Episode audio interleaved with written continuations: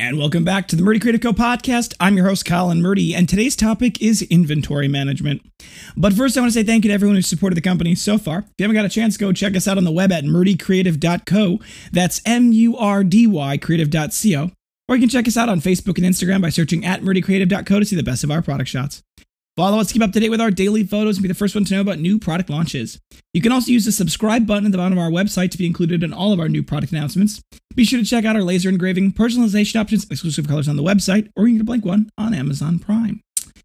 All right, so I know that um, today's topic is a real barn burner, and I'm sure it's going to be a very attractive one for all of you people who are big fans of the podcast. Uh, and you're like, no, no, get back to the part that things are going wrong. But this is actually part of the core of this podcast is to talk about the things that are a problem for our little company and uh, how we're solving them.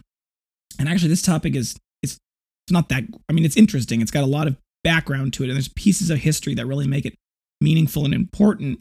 And we have a little bit of a unique problem with our inventory that I think would be interesting. But um, you know, on its face, you're like, oh, inventory management. And that was actually my attitude in college um, when I was in my master's class for uh, what was it called, operations and production management which is as interesting as you think it is. No, it's actually a really interesting course because I it was taught by a very brilliant um, GE former GE GE exec, one of the people that was really um, integrated in their system. And GE is you want to talk about a company that's got a massive, massive portfolio that needs to keep things organized. Um, so they're really cool in that regard. But when I was in the class, I thought to myself, this is interesting, and there's a lot to this. But a lot of the things that they were being taught, that was being taught, was like high level you know, large operations. And I felt at the time, I was like, that's great. I get the theory behind it, but I don't think this really applies in real life. And when I went to my um, my former company, I, I saw a lot of those massive inventory management systems in action. And I wasn't particularly impressed. I mean, you know, there are a lot of them that are important and that are neat, but you know, some of them aren't that great. For those of you who don't have a business background, inventory management is just simply the software and or the systems, right? It can, it can include anything from uh, robotics to just humans working with scanner guns to you know anything at all like that right that's just the way you organize and track um, your inventory which is really important even though it's not always that interesting so when i had started my own small business this is actually i guess it, this was a, a, point that Gary Vee made a while back. I'm sure he continues to make it because a lot of his points have uh, a certain timeliness and timelessness to them. Um, but what the point that he had made was, you know, there are people who are happy running a million dollar company and would be unhappy running that same company at $10 million. And I was thinking about that myself when I was reading my old journal. I was reading, I should do that for podcast. I should just read some of my journals from when I first started the company. I first started the company um, what two almost three years ago, something like that. And in that month that I started the company, and I started selling on Amazon. I set these goals for myself, uh, like like number goals. Like I want to sell this many of this many. I read through that and I'm like, boy, if I could have done that, right? If I could have sold one or maybe two products on Amazon at the numbers that I had hoped to sell, I could have done that. I could have made as much money as I'm making now right? And I could have worked, you know, two or three days a week, just packing boxes and sending them off to Amazon. now, I think that wouldn't have been nearly as much fun as I'm having now, but it's one of those interesting perspectives that just because your company is larger doesn't mean you make more money or things are better. A lot of times when you grow and you get into a bigger, you're a bigger company, what ends up actually happening is you need to spend more money, right? so if you're running a $1 million company, maybe you're taking home you know, like maybe all of your employees combined, everything you spend on labor, including yourself, is like $150,000, right? And so maybe you're taking home $70,000, right? And then there's the company has like $10,000, $20,000, $30,000 in extra profits. So maybe, you know, altogether it's like, you're, the company's a 10% profitable, right? Uh, after all things are said. That's paying you a salary and then paying you some dividends at the end of the year, right? That's a million dollar company. But let's say you double the size of that and you're doing a $2 million company. Well, it's possible that all of the extra profit, right? You'd say, okay, well, now you're making $200,000, right? But it's possible that that extra $100,000 in reality is going to more labor, better systems, larger facilities, more shipping costs. It's like it doesn't necessarily get cheaper as you get larger. That's the kind of the common fallacy. There is a point when that comes into play, but there's something to be said about being small and lean and well organized and well run and just making it go, right? Like that's there's something to be said. So one of the problems that we ran into, well, our first Christmas, but especially our last Christmas, was we don't have any inventory management system. It's all done old school, manual counting. We have, over the course of the last 18 months, implemented some changes to our process. We organized our workshop to be more clear about where things are stored and to have a much better flow. We started using order tickets, which was a huge step forward. And in hindsight, it's like something we should have been done doing from the very beginning. Um, where we print off the order as a ticket and we and it literally the ticket follows the process of the book or the binder or the folio from the beginning of its process when the raw materials are pulled all the way to when it's being packaged and shipped and that way every single person at every step of the process can like look at what's in front of them and look at the ticket and say do those things match? Right? It's cut down on so many of our quality problems and it's cut down on so much of our you know disorganization. So those are some simple things that we've started doing to make the process better. But one of the things that we've really struggled with is a technical digital way to track our inventory now during christmas this really comes to bite us in the butt and during the last sale it really became a problem because what ends up happening is this normally on a normal day-to-day basis we'll be able to pull the raw materials we need for the orders that currently exist in our system that day, right? So we don't have a flood of orders that comes in in such a way that it's like it's happening so quick that we can't keep up, right? So during a normal day, we'll have a handful of orders or more come in. And as they come in, we'll have somebody pull the stock off the shelf. We can manually then look at the shelf and say what things are low, and then we'll reorder it when we need to reorder it. That's kind of the way we've been doing it.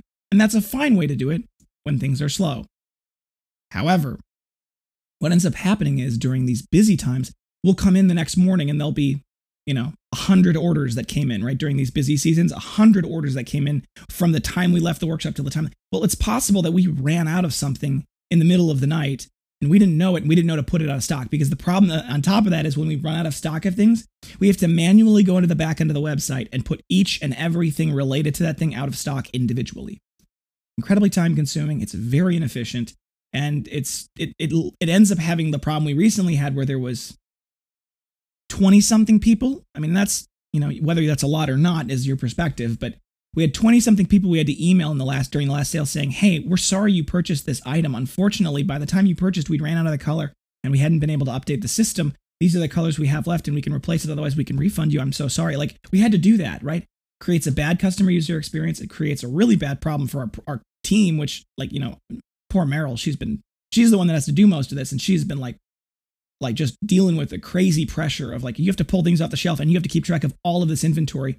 And at this point now, it's not something as simple as all we have is slim cut espresso binders. We have a lot of different things, and a lot of them use similar components at different points.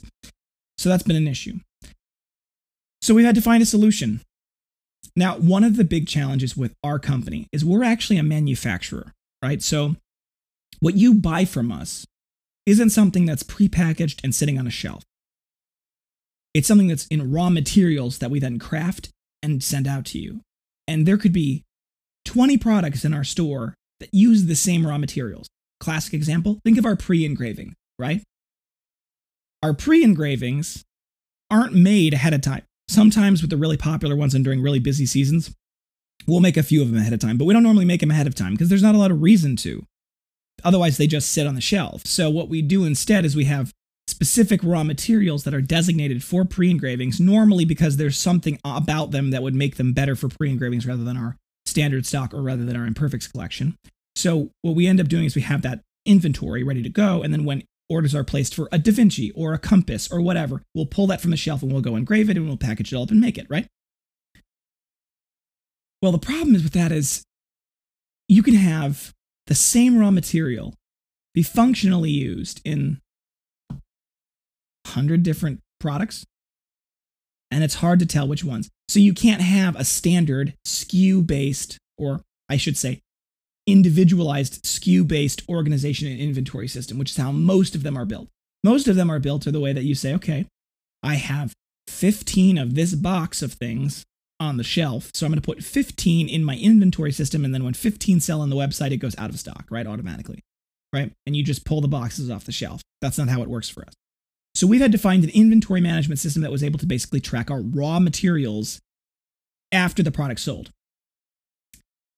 Well, we contacted our website provider Wix, and we're enterprise users with them, so they take good care of us, and they'd worked with us on a solution. And they finally proposed um, a third. They were gonna. We were looking at doing like a custom built solution, but I don't like custom built solutions. They don't like custom built solutions. It's it's one of those things where it's great, but it's always expensive. It's always complicated, and it rarely worked quite right. So we ended up saying we're going to try to find an, a third party system that can manage what we're trying to do. And they got us in contact with a company called Multi Orders that's integrated with Wix. I was I was pumped. I was like, this is great. At first, I was a little hesitant because it didn't seem like they have a way to do it. But then, after speaking with one of their developers and explaining what we wanted, I realized they have a couple of different tools, right?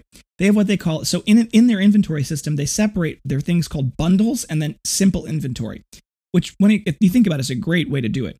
So for us, we have 75 to 100 simple inventory line items, right? That's fourth inch bolts, fourth inch screws, uh, slim cut espresso leather, right? Like we have all of these different raw materials. And what we do is we then create bundles which say, okay, for a slim cut espresso binder, it has one of the slim cut espresso leather. It has two, three of the fourth inch bolts. It has three of the fourth inch screws, and so on and so forth, right? It has all of the components in the bundle. And so what ends up happening is as bundles sell, it pulls down the simple inventory associated with the bundle. It pulls down the components out of the simple inventory. And then when one of the simple inventory items runs out, it puts everything that is tied to that simple inventory out of stock. Perfect. It's exactly what we need. Kind of a bit of a problem because we have a lot of things that we have to put in and we have to make this transition to this new inventory system. But when we make the transition, hopefully the system will be smooth, it'll work well, we'll be able to have it so that it automatically puts things out of stock when we run out. It's even got some basic features that I really like where you can set up um, reorder points in the inventory system. So if it drops below a certain point, it automatically tells you either it sends you an email and says, hey, you need to order more, or you can set it up to have an automatic PO, which I love, so that for things that are simple and that we reorder in standard quality quantities regularly when we hit a certain point. We can literally compute that all into the machine and then once it hits that point it automatically sends an email to our provider and says we ran out. Please send us more. Brilliant right? My hope is that we can get this implemented in the next month because we have a, a, couple big things coming down the road in the next two months as well. We just launched our new binders and we ain't over, right? This, there's more stuff coming down the pike that I'm really excited about. But they're going to need us to have the system in place. And we want to have the system in place, well tested, well organized, get all the kinks out and the bugs out right before we end up having the, to run into Christmas, because during Christmas, this will allow us to be much, much better organized, which is an ongoing problem for us. And that way, hopefully, with the system in place, with the way we're doing this, we won't run out of inventory, right? We'll be able to continuously manage our inventory in a much smarter way. And with that, we'll actually be able to cut down our lead times because sometimes, like in the case that you're currently seeing on our website right now with the seven to 10 day lead time, it's not just because it's because we're missing components. It's because we're waiting for things to get into the workshop before we can continue to make stuff.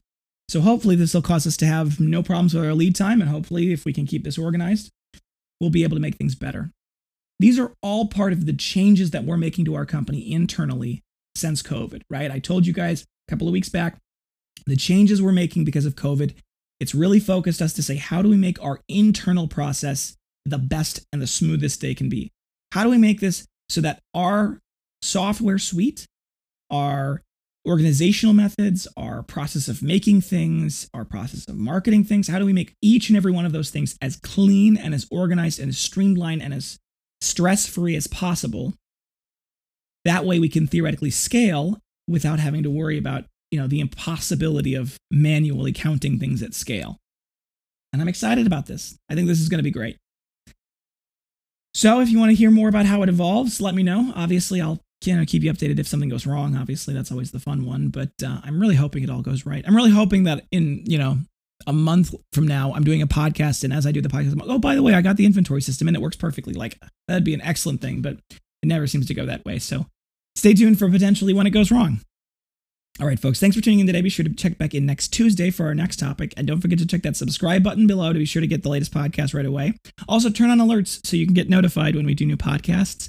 To be honest, I'm trying my best to stay on top of it, but every so often I'll miss one or the date will change or I'll do a bonus episode or something like that. And so being sure to get alerted is, uh, is helpful to keep on top of it. If you have any questions or concerns about your leather binder, journal folio, mask, accessory, uh, feel free to contact us on the main page of our website at murdycreative.co.